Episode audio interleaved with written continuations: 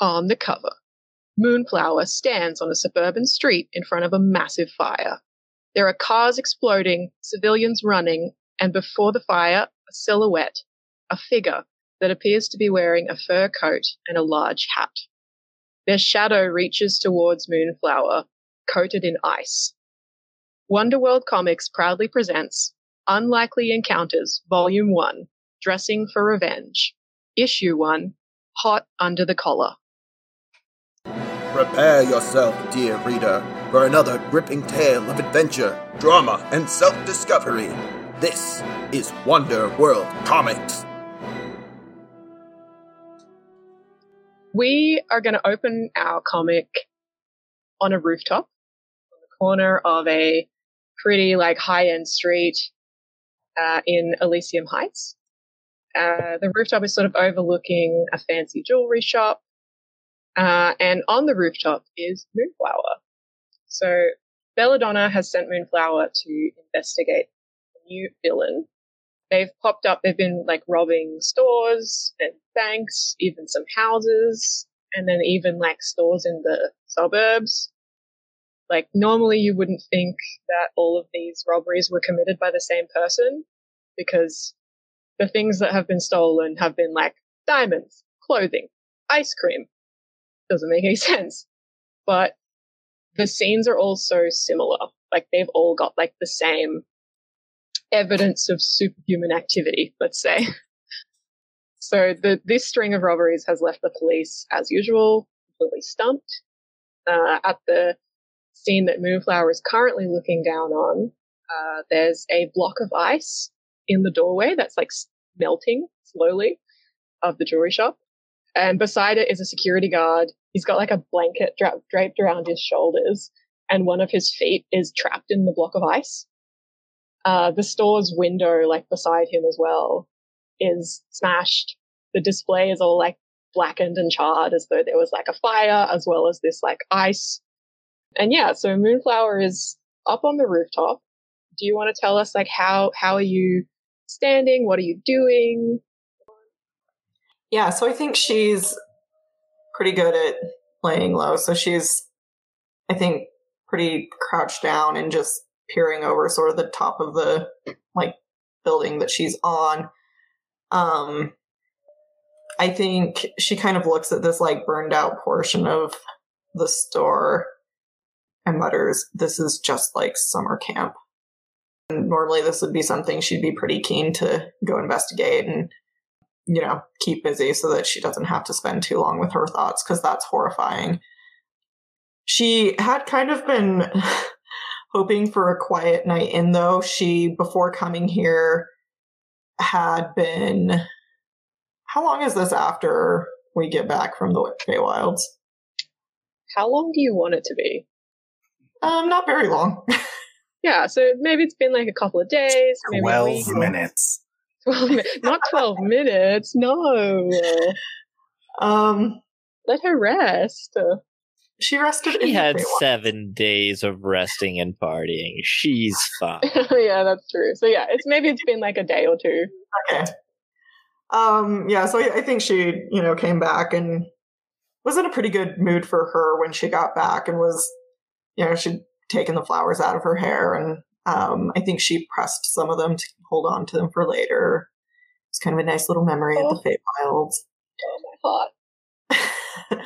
And kind of while she's like getting reestablished and whatever, she uh, realizes in her pocket she has a note from Dark Fox, uh, which is disconcerting to her.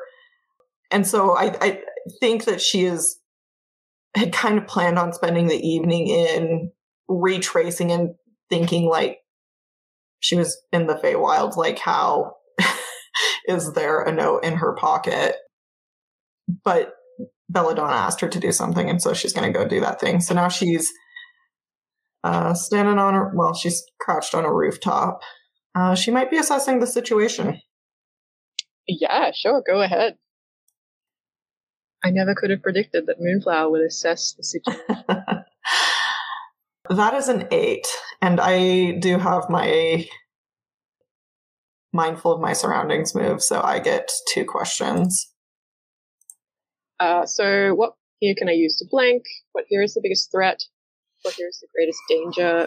Who here is most vulnerable to me? And how could we best make this quickly? I'm going to start with what here is the biggest threat. Yeah, absolutely. Um, so... Interestingly enough, nothing on the street.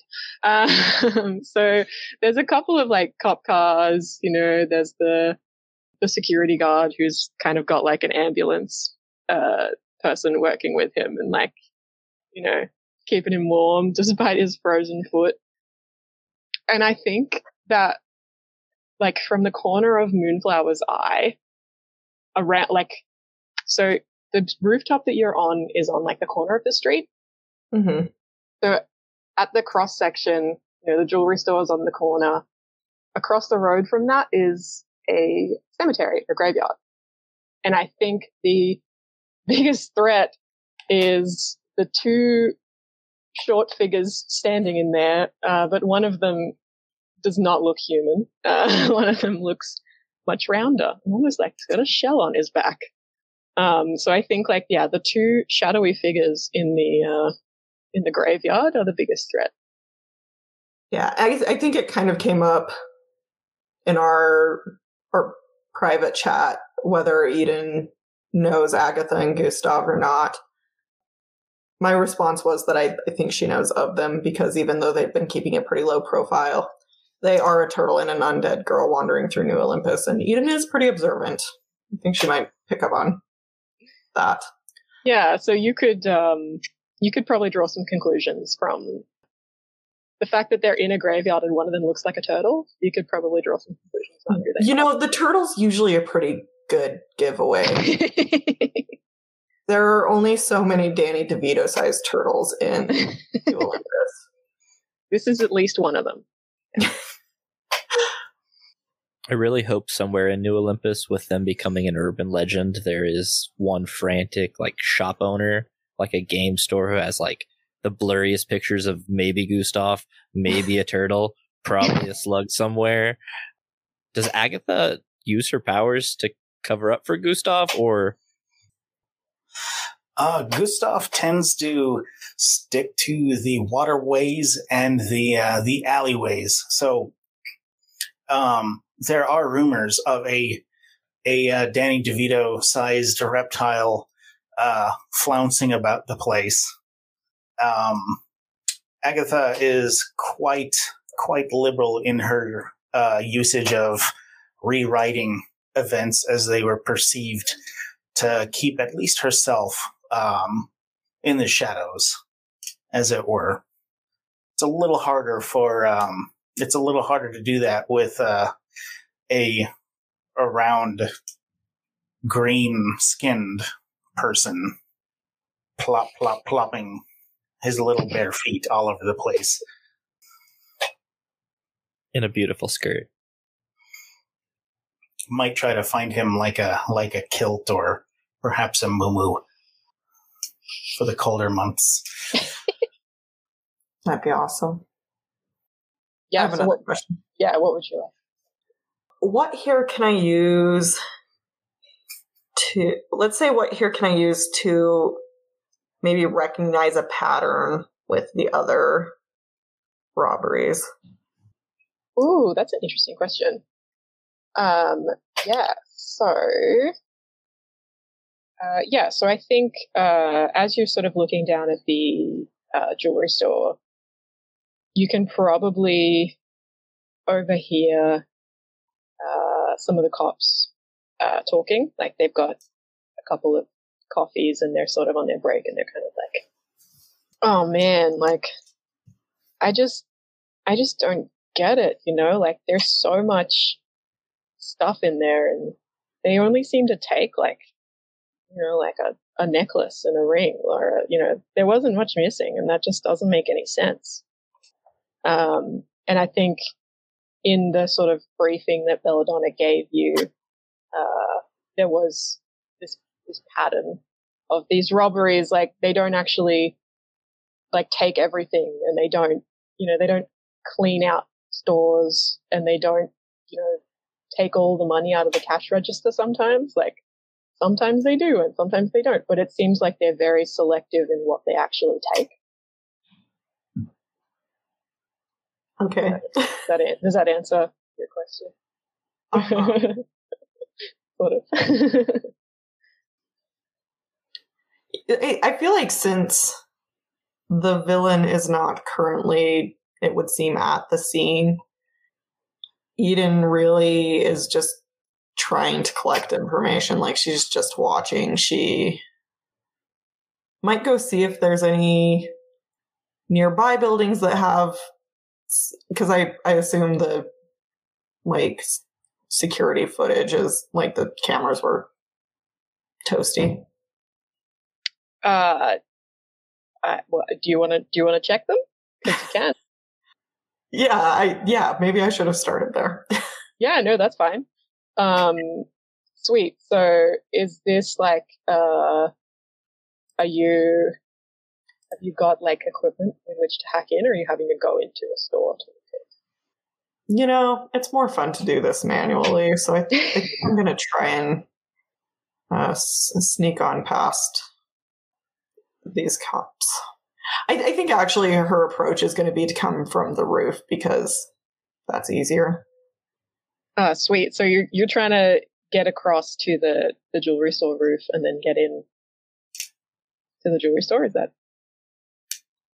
I mean, she could get down from the building she's on and just climb up the back of the other building. Yeah, that makes sense. Yeah. Not all of us have mechanical bird wings or anything. Not all of us have Shrike on speed dial. Um, that is unfortunate.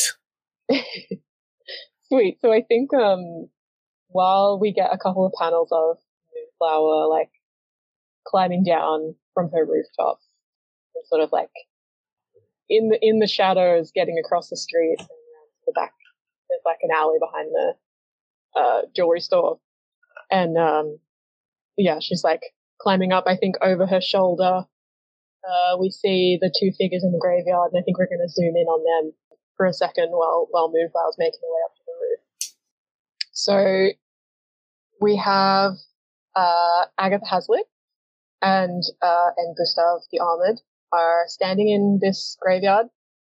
Uh, there's a, uh, a panel of them standing side by side. There's, like, really faint, like, tinny punk music kind of, like, coming out of headphones that are hanging around Agatha's uh, neck. So she's sixteen. She's wearing her tails and her, you know, uh, her pants and her button-up shirt, looking queer as heck. Beside her, Gustav, her her brother, um, sort of possibly offering her, like, a comfort a comforting, maybe like pat on the shoulder or even just comforting her with his presence.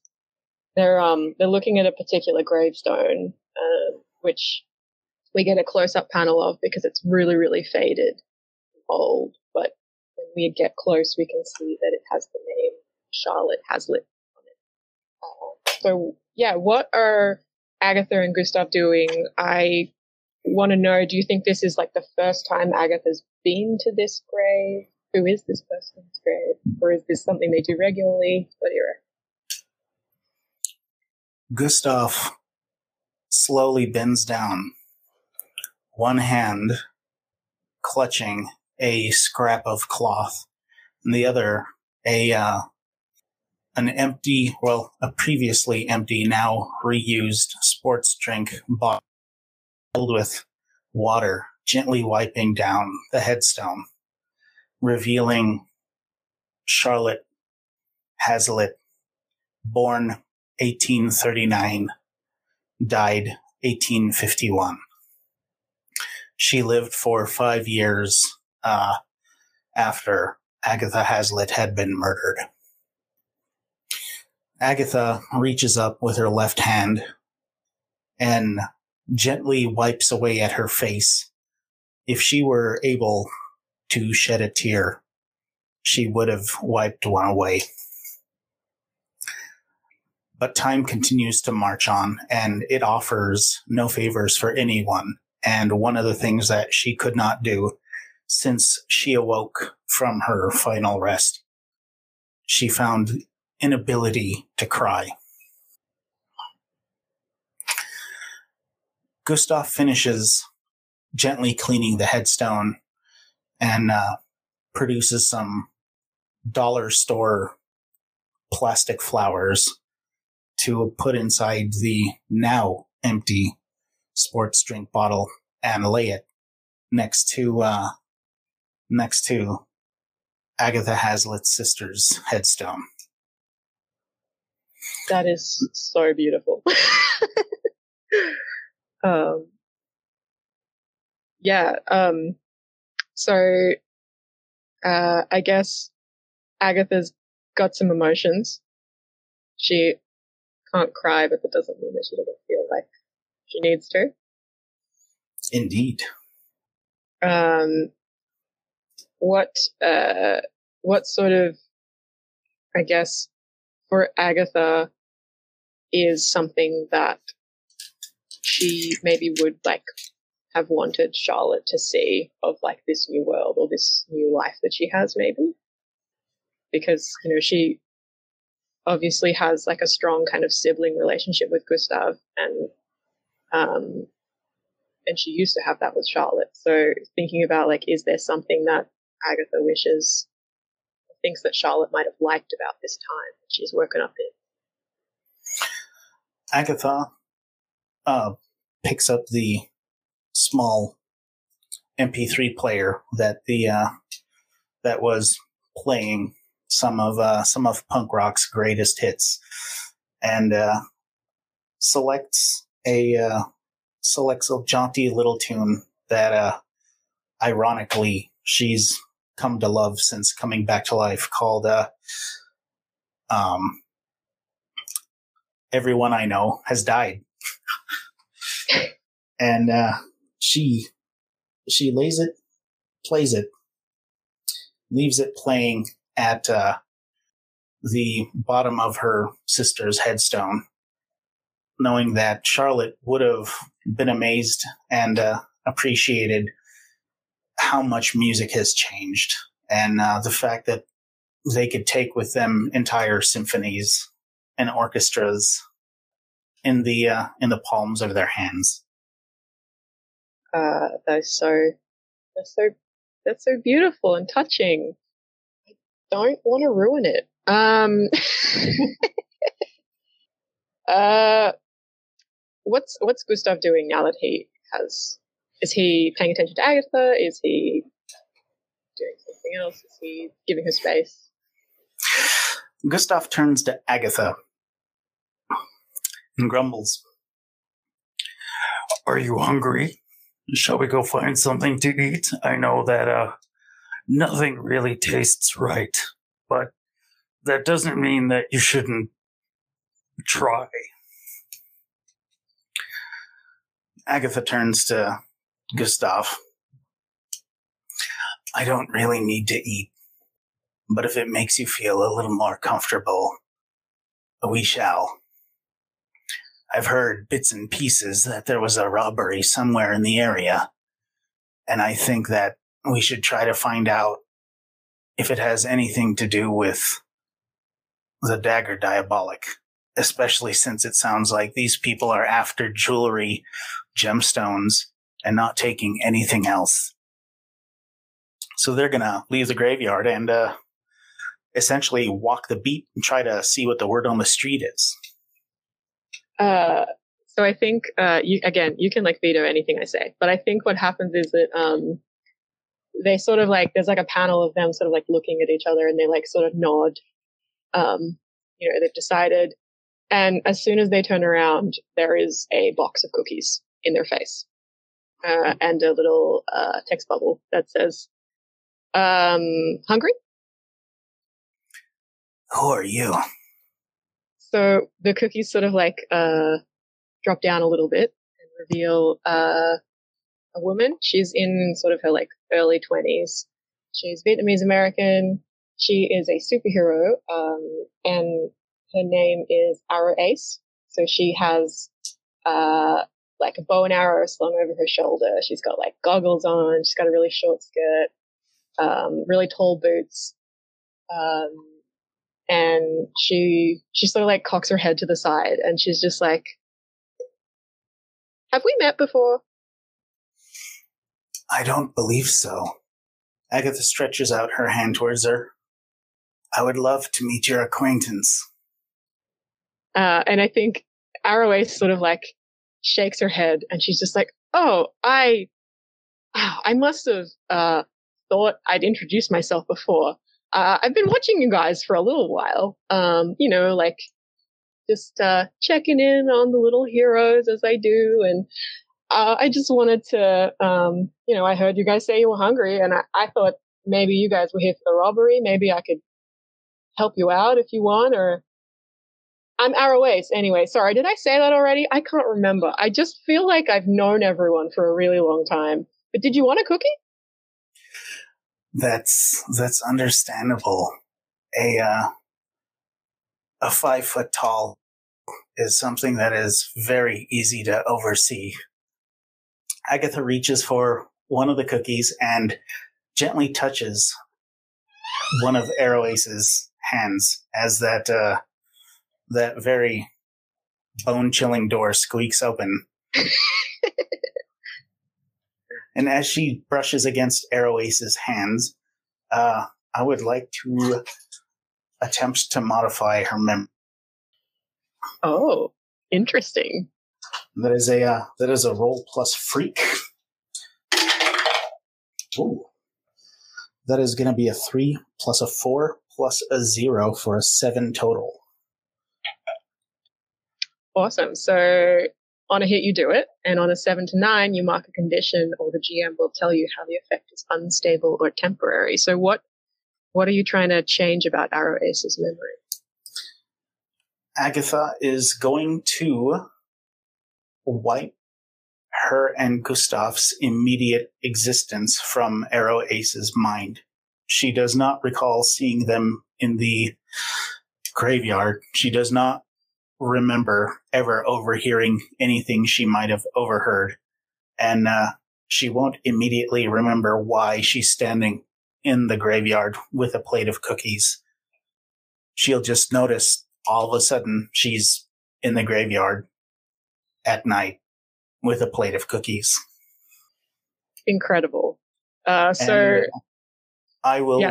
hand the reins to uh, our editor tonight on how this is unstable or temporary. Wonderful. Uh, so I think the next panel, there's like a, a really close-up panel of Agatha touching Arrow-Ace's hand. And then the next panel is Arrow-Ace standing over Charlotte Hazlitt's grave with this plate of cookies. And she just goes like, oh, not again. And um, I think this has happened to Arrow-Ace a couple of times. I think she has uh, somehow managed to be somewhere and forgotten how she got there or why she was there or why she had cookies. And I think probably maybe in like an hour or two, she will remember. I think that's how it's temporary. Um, but for now, she's just in a graveyard holding cookies. Like, why does this keep happening to me? And then we sort of like zoom out from her and see Agatha and Gustav like on the street walking their beat. Do they? I, in my head, they have taken some cookies and they're eating them. Uh, Gustav may have a handful. Yeah, cool. So she's got like half a plate of cookies. She's like, oh, not again. And then Gustav's just walking away, munching. And I, just because it tickles me pink, uh, every panel of Agatha and Gustav is grayscale watercolor. Uh, very, very moody, very dark. I love it. Um, awesome. So we're going to zoom out from there now and rejoin. Not quite rejoin Moonflower, but we're we're she's climbing she's climbing the ladder. She's hoisting herself up onto the roof. But before she does, she uh, overhears an argument on the rooftop.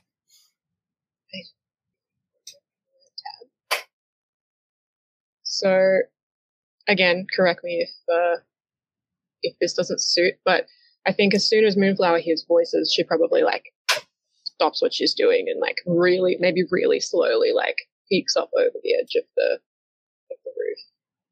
Oh, absolutely. She's nosy. Yeah. um, so what she sees is, uh, is two figures, two, uh, masculine figures. Um, and they're standing quite close to each other. And, um, one of them is saying, "Don't think I'm letting you go after that thief. I, I know you'll catch them, and even criminals don't deserve you." And the other one sort of almost growls, got like quite a guttural, like, "I have a job to do." And then the other one just very quietly says, "So do I." And then we get some panels of these two figures a little bit closer. They're no longer just silhouettes. And we see that one of them is superhero, the Vice. And the other one, the one who was growling, is a, um, a boy, like probably around his age. He's taller than Vice. He is, uh, Spanish. He's got beautiful dark curly hair, and he has horn coming out of his head.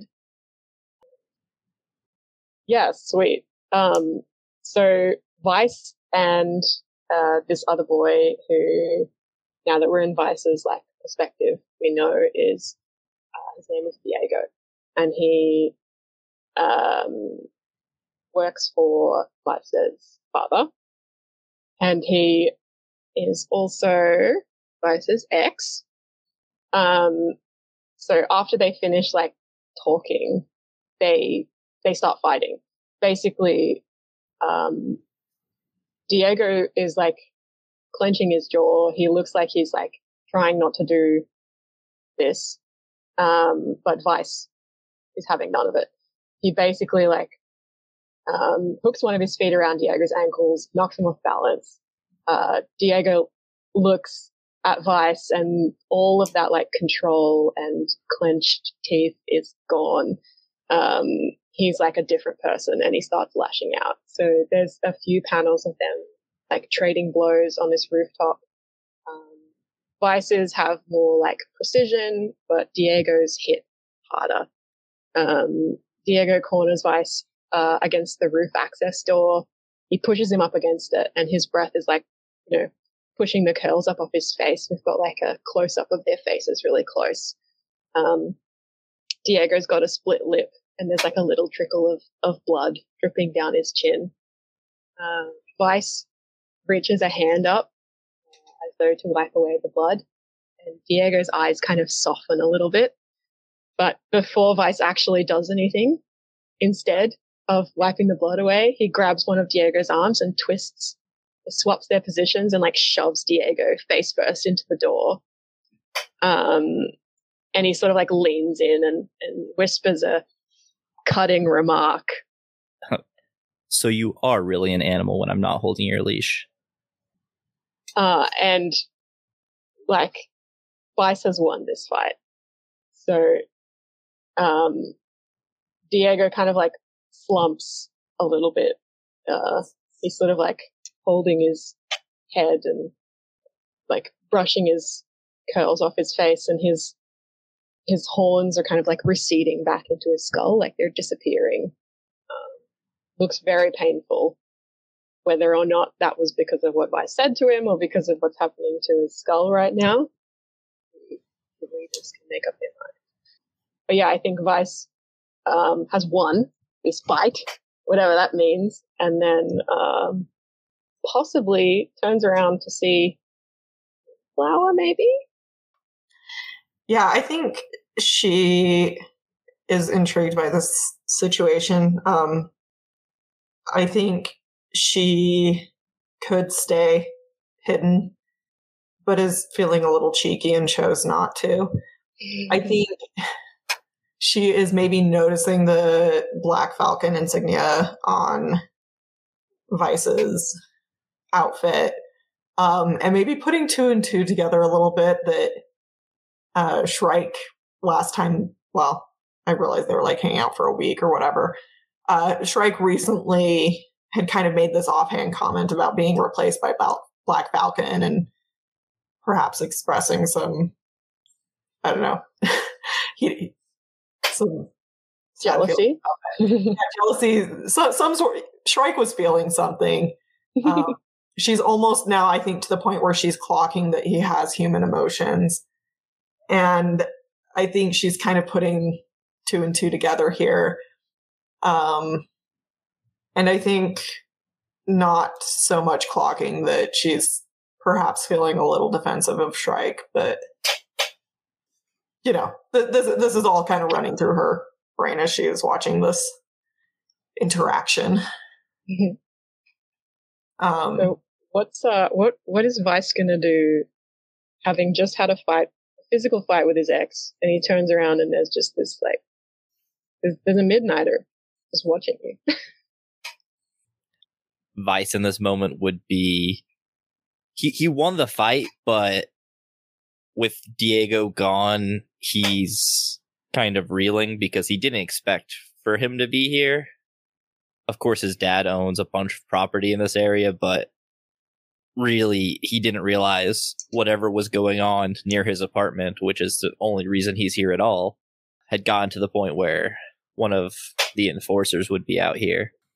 There was like a, a moment where like Diego was like crawling over to use the ladder to get down, and Moonflower just kind of like got up on the roof and just kind of like looked down at him. Like, I don't know, not like rubbing it in that he lost, but kind of just like, yeah, you need the ladder more than me. I th- I think that Eden's going to take stock of Vice and kind of cock her head to the side and say, so is it Black Falcon Junior or Shrike two point oh? It's a Vice, actually. But you're oh. one to talk. What are you, like, the sixth little Belladonna kid?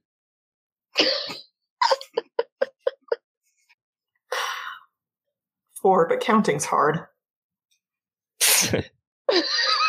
This, I mean, he honestly does just chuckle out loud. He just scoffs at that. Yeah, well, you don't seem to be too good at it either, because I'm already here, and we don't need two of us for this. Um, Ian's just going to say, okay, Falcon Junior, and just, like, walk past him to where she's going. He's just probably going to follow, kind of tiffed that she didn't acknowledge him or really respond in any way. Well, I mean, she did respond. He didn't like the response, so. He hasn't come up with a good comeback yet, so he's just grumpily trying to beat her to whatever, but he hadn't decided what to do. She has a game plan. He just ran into his ex when he didn't expect to, so yeah, wherever he's going, he's definitely off balance. Uh, sweet. I feel like um, there's like one of those panels of like from the perspective of like the, the roof access door, and it's like both of you standing there like expecting to go in first. And, like, having to like you can't both fit through the door at the same time, so somebody has to take the lead. Or they both try to go through at the same time and just shoulders. Absolutely. Yeah, if there's a opportunity to take the lead or try to go first, Vice would. Wait. So yeah, the two of you sort of like bump shoulders trying to get in the door and like manage to squeeze through, and then do like the exact same thing going down the staircase probably. I think the whole time Eden has a little bit of an upper hand because her superior wait, is her superior. What is her superior at the moment? It's only two because she was vulnerable around Shrike. Oh, well, she still got Vice beat. Vice's is zero. She's winning a little bit. We'll just put it there. No need to roll. She is a little bit better. She's just kind of uh, winning this fight, but there's uh, whoever draws Vice is a very expressive artist. It's kind of zany, and the Deadpool style that you can see him roll his eyes, even with his mask on. You can see blood dripping through it, because what would be the fun if you couldn't? You can see the grimace and everything, because what's the fun if you can't? So he's rolling his eyes and sighing as he's, you know, losing this being the better protege battle. And Eden has polished bird puns, so she's just probably needling him because, you know, she's already used him on Shrike, but Falcon Junior wasn't there for it. Vice only gets second-hand bird puns. All the good ones, the first iterations are for Shrike. Vice and Moonflower have like are like battling it out about who's going to get to the security room first. Even though Vice is still not sure like what exactly the plan is. I think we're going to just really quickly zoom back out to Agatha and Gustav, unless Kyra and Justin really do no, anything I think, else. I think we're good. Yeah. I. More quips, more bird, more bird puns. Um, more flower puns. Oh, wilted something, you know. They're half-cocked at the moment, whatever he throws out. All these ideas. All these ideas about to take flight. um, awesome, They're yeah. Establishing so, a pecking order. Ha ha ha. Oh, no. Sawyer's just uh, been waiting to be let loose on the bird puns. That's, He's been waiting for his it. chance to shine. It's this, your time. Um, As it gets yeah, cool. away, Vice says, you know, this is my territory. I better not see you putting down roots.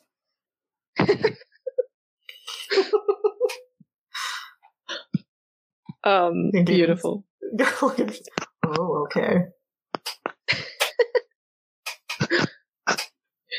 Cool. Um, yeah, so... Zooming, well, not zooming out because we don't need to zoom. Um, but like, yeah, gonna cut over. We're gonna turn the page to um, Agatha and Gustav, who have, you know, crossed. They're out of the cemetery. They've like crossed the road. Bunch of police cars.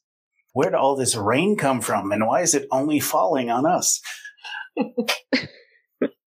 Agatha and Gustav are a dark cloud on this street. They are. What are they, they gonna are, do? They are walking right through the front door. Of the place that was robbed? Yes. Um, the first thing you notice when you try to walk through the front door is that there is a large block of ice blocking the way and a security guard wrapped in a blanket. Hmm. The security guard, is he outside of the block of ice or is he inside? He's out. He's outside except his foot. His foot's stuck in it. Hmm. Is he conscious? Is a, is a security guard a he? Yeah, he, he is. He's a he, and he is um, he's conscious. There's a a paramedic uh has like gotten him a chair, like a fold-out chair. So he's kind of like sitting on that with one foot stuck in the ice and the other one out of it. Um, there's a couple of police officers who sort of like start to turn and look at you. They're all holding coffees because they've like they're just like. They've given up on doing anything here. They're just like standing around waiting for the security guard to unfreeze. Uh, but they start to kind of turn and look, and they're like, "Hang on, are you?" We are nobody of importance. The security guard looks a little bit frightened of you. Actually, if you could help, questions I need to ask of the police officers. Uh, uh, uh, it kind of like looks at the paramedic, and the paramedic is just, she's just like, are you okay? Do you need to drink some water or sit, sit down or? I would love a glass of water if you could provide one. Sh- sure. And, uh, she sort of like, taps the security guard on the shoulder and just turns and leaves him. And he's just like, no, wait, what? Gustav is going to uh, push his way past the uh, the boys in blue and make his way to the security guard. What seems to be the issue with your foot?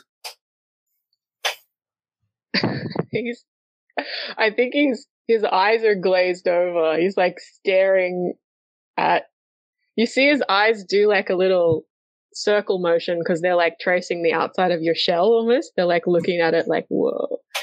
Uh, and he, he like goes like, what's wrong with your, uh, I'm, and then he just kind of, it's in the ice. I can't get it out. Hmm. I'd like to attempt something. And uh, Gustav shall. What would be this? What would this be under? I think it is going to be. Um, he's going to attempt to unleash his powers to overcome an obstacle. He is going to, with a mighty, small, four-fingered turtle fist. Excellent. Plus freak. Ooh, that is going to be a five, plus a three, plus a one, for a nine total. Awesome. Um, yeah, so on a hit you do it, uh, and on a seven to nine mark condition, or the G M will tell you how the effect is unstable for temporary. So what what are you doing when you hit it? What what do you think happens on the page when you hit this block of ice? Gustav stretches a finger out and gently runs the tip of his finger between the uh, meeting point of the security guard's foot and the block of ice. And uh, after he makes a near complete loop around it, raises his fist and a uh, hammer strikes the center of the ice block. And I shall put the reins in the editor's hands for how this is unstable or temporary. Oh, okay. Sweet. Um, so yeah, I think uh, when you like punch down, the ice kind of like cracks and it starts to fall away from his foot. Um, he, he and he like he like falls um, because suddenly there's nothing holding him up there. So he's been oh, no. like leaning. leaning back on the chair sort of thing. So this is the quote-unquote unstable part. He he like falls backwards uh, in a great, ah, and then like a puff of, you know, cold air. And yeah, but the ice has kind of like broken and jagged and it starts to sort of like slide away from the doorway. Agatha will uh, will point and yell to the to the policeman, help that man, somebody. And then she and uh, Gustav shall take the opportunity to, to attempt to slip past and run into the building. Uh, yeah, definitely. I think, um, I think probably like a combination of like Agatha's general, um, self. sort of self and mem- memory manipulation-y sort of st- aura and the uh, kerfuffle that this man has just fallen out of a block of ice um, means that their attention will be like, yeah, diverted to him and you guys can walk straight in. And I think um, when you walk in, the place is a mess. They there's not, not there's not a lot missing. There's still like a lot of jewelry, but there is like ice on the counter. There is like scorch marks on the cash register. Um, there's like things have been smashed, even if nothing's been taken out of the the box that has been smashed. It's been smashed, and I think um, you you walk into this jewelry store and you see Moonflower and Vice, who have just walked in from the like stairs. So you're at opposite ends of this jewelry store and you both, two pairs of heroes, walk in and see each other. Who's the bird boy? It's a turtle. No, no, you're a bird boy. He just looks over at Moonflower. Do you see this turtle? I've seen this turtle a few times, yeah. Eden's like at the, at the computer. She's she's got a job to do. She just like sees them, walks away. That is a very on brand for her. Yeah. It seems this bird boy is also bird brained. It takes Vice a moment to orient, but it is New Olympus, so it's not the craziest thing, but it's the craziest thing he's certainly seen, you know, this month. I mean, since he got um, his ex with Well, I mean, five minutes ago. That's not that crazy. He's fought his ex before. Um, I, I guess bizarre, most bizarre thing, uh, most New Olympus uh, mutagenic thing. Yeah, his ex has horns, is what I'm saying. Oh yeah, but he knew that, and he That's looks totally mostly normal. Like a human. Like, oh yeah, th- there's like, there's a level between human who has bull horns and talking turtle. It, er, am am I crazy? it, it, it, it's all the same to Eden. Uh, either way, uh, Vice, I think part of his power manipulation is he can sense when things have power. Especially, it's not hard to say that the talking turtle has something going on. So he's going to kind of give them a wide berth because he's very insecure about his lack of power and kind of how he can use his ability. So yeah, he's definitely wary of this ominous turtle and other figure. I mean, let's be honest. Gustav has a, um, to put it politely, it's it's a pond water kind of funk. Wonderful. With that, you can also just see Vice's nose wrinkle through his suit, and I think, my, my God, I, he smells like a pork. Exactly. Uh, I'm gonna try to pierce the mask with a. Okay, well, what are you doing here then? Oh, Ooh. to um, to Gustav. Yes. Awesome. So when you pierce someone's mask to see the person beneath, roll plus mundane. All right. Let's see what that comes out at. No conditions at this point. Oh, that is an eight. Ooh. Plus your mundane. Which is a zero. It is an eight. Uh, sweet. So on a seven to nine, uh, you ask one. Uh, what are you really planning? What do you want me to do? What do you intend to do? How could I get your character to blank? Or how could I gain influence over you? I, I think it was pretty well summed up in the question. Uh, what what do you intend to do? Uh, what are you doing here? We're trying to find out why this jewelry store was broken into, and only, as far as I can tell, no jewelry was. That's like busting into a bakery and not eating any donuts. That doesn't make any sense.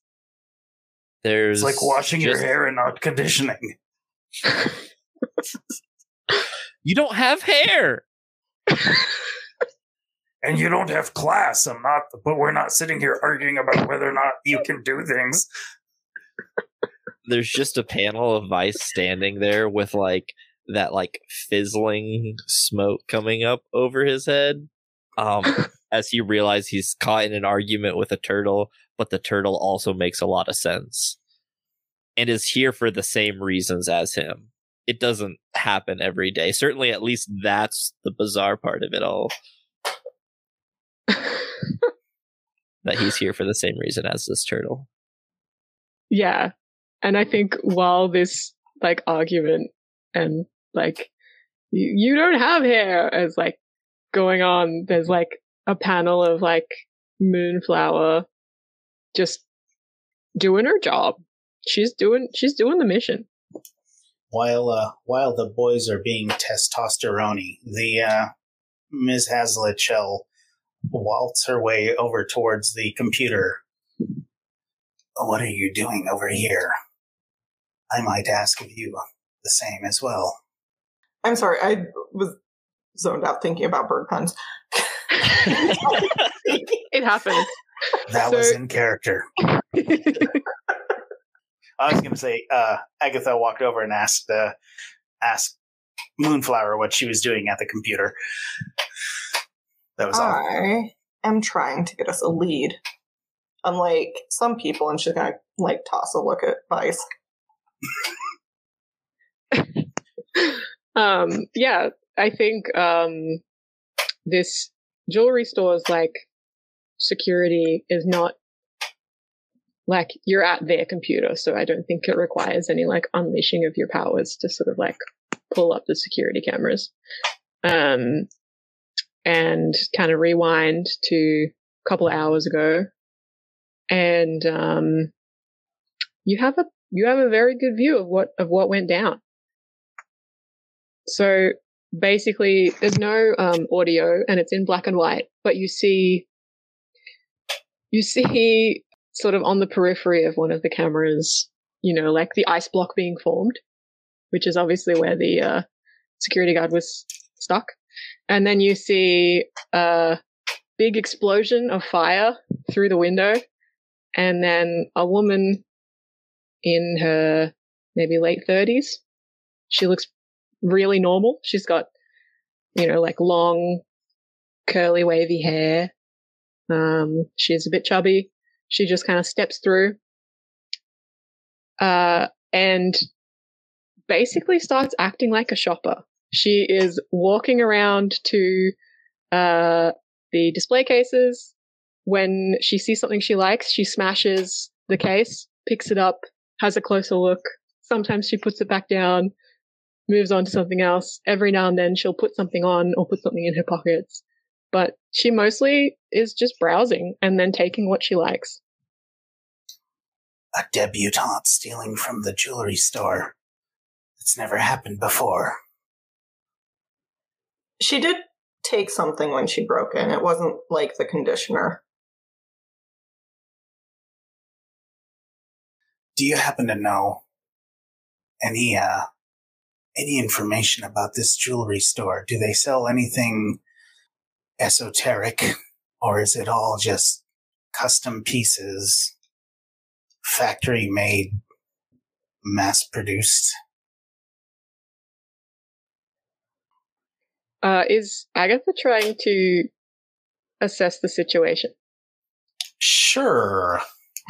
We weren't before, but now we will. Let's see. Roll plus superior. I mean, it's okay if she was just asking Moonflower. Moonflower might know, but just if, if Agatha's wondering.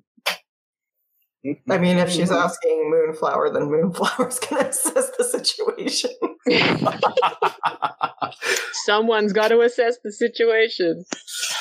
Vice just, yep. you know, strolls up over Moonflower's shoulder and says, "Oh, well, well, well. The nosiest woman in the world and her orphanage are good for something after all." Don't worry, everybody. A man is here to fix everything. Oh. Uh, before it goes any further, just an aside, four plus two plus two for an eight total. Uh, awesome. So Agatha, on a seven to nine, you get to ask one. These all are like pretty geared towards combat, so I will let you just ask a question about the jewelry if you would like, instead of the like, what is the biggest threat, what's it going to stage, all that stuff. Based on what I can see from the footage, what exactly was taken and from what area? I don't know if that is going to be considered two questions, but I figure we'd know what area and then what she took. Yeah, for sure. Um, so you can see she spends maybe like half an hour in here. Like, oh wow. So yeah, so um or maybe like fifteen minutes. Uh the police aren't that great. Um so she she walks around, um she takes I think she takes like maybe like three or four necklaces from the sort of like necklace cabinet. They're sort of like, I don't I've never been in a fancy jewelry store, but there's like, you know, necklaces over there and rings over there and sure things in here. So she takes maybe like four necklaces, maybe like five rings, and that's about it. She doesn't seem to go, like she seems to go through the whole store, but yeah, that's that's all she took. And sort of, I guess, to give you an answer to the question you originally asked, it doesn't look like this store sells like antiques or like anything special. It looks like it's just an expensive jewelry store. Um, Damn it. Yeah, Eden's going to kind of drum her fingers and say, it looks like she's just taking things at random, which makes it hard to predict where she's going to strike next. And I believe that's where you come in.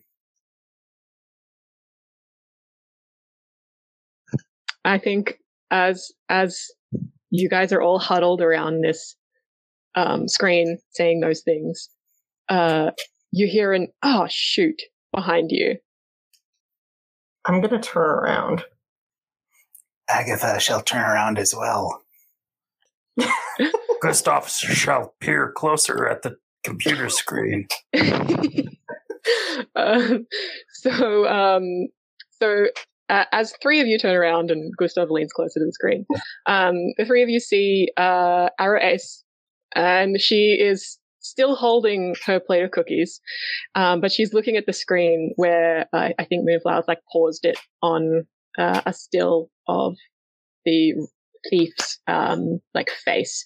So Arrow-Ace is kind of like, her eyes are wide beneath her goggles, and she's like, "Oh, damn, yeah. I mean, you're right, little flower. It is hard to predict when she's just taking things at random, but unfortunately." I know her. Oh. I'm Arrow-Ace, by the way. Have we introduced ourselves? I can't remember. I feel like I know you all. Do you want a cookie?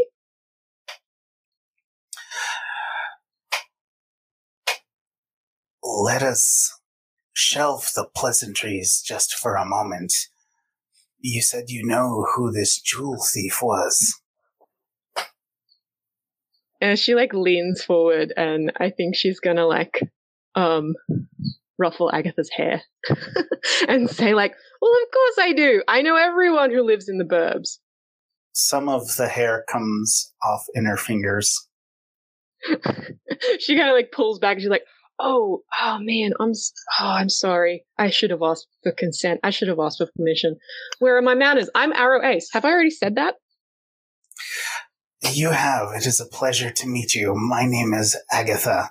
Agatha reaches her hand out to shake Arrow-Ace's. Arrow-Ace shakes her hand. Is she going like to make her forget? I, w- I would like to unleash my powers. Vice would like to interfere with that. Oh, does that mean that you want to defend... Yeah. I think in this case, he kind of doesn't like that there's several people here who are doing a better job than he is. So he's kind of gone into quiet, spiteful mode. Uh-oh. But it, the best way to spite her, it seems, is to protect this other person. So sure, he's going to kind of try to project his will to stop this this memory wipe. Yeah, sweet. Um, yeah, I think roll to defend someone, and so roll plus savior. I think um, since since Agatha like has succeeded at doing this before to Arrow-Ace many times, I think we don't need to roll for um, Agatha to unleash her powers in this instance. I think we'll just roll to see if Vice can stop her or not, and if Vice doesn't, then Agatha will succeed. If that makes sense. Small correction. Agatha was not attempting to wipe her memory. Oh. Please roll, she... Vice. Oh my god. Oh no. That is an eight. I think Vice may have exposed himself to danger. On so a hit, give them minus two to their roll. On a seven and nine, you expose yourself to cost, retribution, or judgment. So you, you do give minus two to the unleashing their powers roll. Um, but you also expose yourself to cost, retribution, or judgment. Ooh. That is going to be a four. Plus a four. Oh. Minus two. For a six total. Okay, so Agatha misses, but I have exposed myself to retribution. I feel. Or being judged right or, now. Or, or judgment. Someone, yeah, so- I'm not going to name names, someone here is judging you. These are both equally hilarious. Um, yeah, so what is Agatha going to... So what is, okay, firstly, what does it feel like when Vice use, uses his powers on someone? Because that's what you just did, right? Yeah, it, it kind of feels like your power, that connection you have to whatever your source, whether it be magic, biological, scientific, meta, or otherwise, is just being gripped. There's kind of a stranglehold, at least in the way he's using his powers now, the kind of vindictive way he does is just kind of like a squeeze on a garden hose to stop the flow of water. Constriction. The, uh, Agatha pauses and towards Vice, and he notices the skin around her eyes and her mouth seems to grow drier and cracked. I think you've just been cursed by a zombie.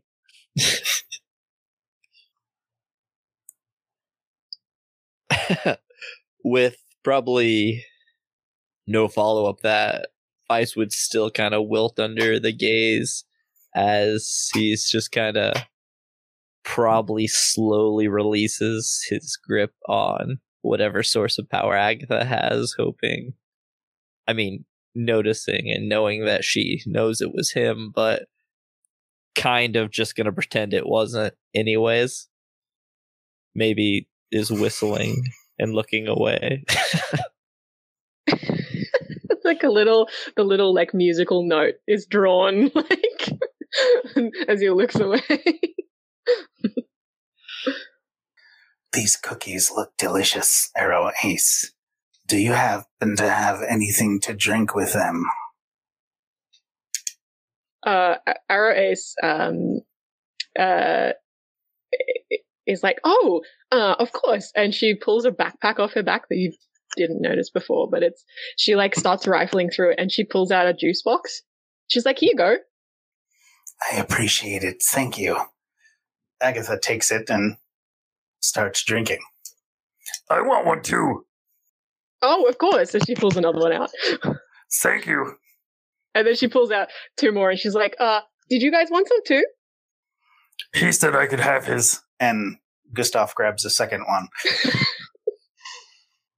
You can have mine too. I don't want to get cavities. Gustav will need a lot grab of a third. um, Arrow-Ace looks a little bit offended. She sort of like puts her backpack back on and like holds her cookies closer to her, and she's like, oh, well, we wouldn't want that. Um, but anyway, we should probably get out of here. Eden's going to point back at the screen and say, you said you knew her. Arrow-Ace is going to like sigh, like lo- like she's sighing like a long-suffering best friend. She's like, oh, yeah. Oh, Bridget, what have you done this time? Come on, kids. And then she just like starts walking towards the front door. Wait, it might be a better idea for us to leave this building via the rooftop. There is a small audience outside. Yeah, Rita's already on her way up the stairs. Arrow-Ace kind of like stops, like looks, uh, she, she like leans around and looks out the window that's got a big hole in it and is like, oh yeah. Well, and she turns around, puts the cookies on one of the only like cases that hasn't been broken and then just like taps the counter and is just like, that might keep them busy for a couple of minutes. And then she's off up the stairs after Moonflower. Agatha will start up the stairs, pointedly turn towards Vice, and uh, exclaim, ladies before gentlemen. And Gustav will hastily follow, turn to Vice, and say, turtles before swine. I'm not even a bird anymore. And Vice just like... I haven't seen you fly yet. What was Vice doing, sorry? Oh, he just storms up after Gustav uh, with with that line. He uh, he can't fly, and he doesn't want to draw attention to another power he doesn't have.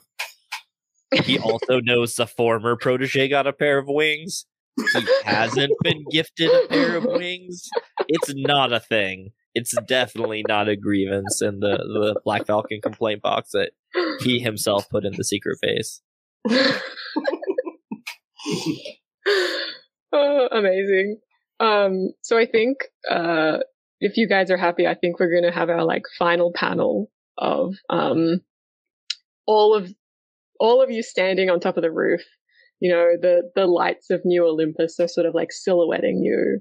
Uh, you're looking out towards um, the city skyline, and um, Arrow-Ace is sort of standing in the middle of you all. Um, she's got her hands on her hips, and um, how how are you guys all posing for this final this final panel? Let's start with let's start with uh, Moonflower. I think she is standing pretty casually, just like I mean, yeah, I, I think she's maybe looking at something on her phone. Um, she's already trying to see if she can find a Bridget, and yeah, just kind of standing there, hip popped. Looks like she knows what she's doing. She's feeling pretty okay about all this so far. Yep. So that's so we've got like yeah. So Arrow-Ace, and then next to her is Moonflower looking like that, and then on her other side we have Agatha. What's Agatha look like? Most of Agatha's body is covered as she is standing behind Vice, mouth open and head tilted. Her canine teeth bared, inches away from Vice's neck. So Arrow-Ace, Moonflower on the on the left, um, Agatha on the right with her fangs out. At Vice, well, how's Vice standing? Vice is standing in a way that is cheekily drawn by the artist. It looks like he's going to pop his neck uh, conspicuously in the opposite direction that allows Agatha a perfect bite over the shoulder. And he is looking down at his hands as he starts to wrap boxing tape around his his fingers and his brass knuckles. And, and he then, has like a little raised eyebrow sort of look shot towards Gustav. Gustav, who is sitting directly in front of Arrow-Ace, enjoying the last juice box. He's so cute. um, beautiful. So there's that shot. You're all in your... I want, I want to call them hero poses, but you know, you're all just you're all just kids hanging out. Um, and above you, there's like a speech bubble from Arrow-Ace that says, "Come on, kids, we're gonna help an old friend get over a breakup." Wonderworld Comics is an actual play podcast of Masks: A New Generation by Brennan Conway. This issue was G M'd by Kaylee Newberry, who can be found on Twitter at Kaylee underscore Newberry. Moonflower is played by Kyra Nelson, who can be found on her Twitter at Kyra M. Nelson. Agatha Hazlitt and Gustav the Armored are played by Sawyer A. The Vice is played by Justin Reed, who can be found on his Twitter at W W Comics Stitch. The Electric Kid is played by Michael Dunham, who can be found on his Twitter at Galvanic Man. Wonderworld Comics is produced by Michael Dunham, and it is edited by Michael Dunham and Justin Reed. The music is from Dvorak Symphony number nine. Do you have questions or comments? You can get a hold of us on Twitter at W W Comics Podcast or send us an email at W W Comics Podcast at gmail dot com.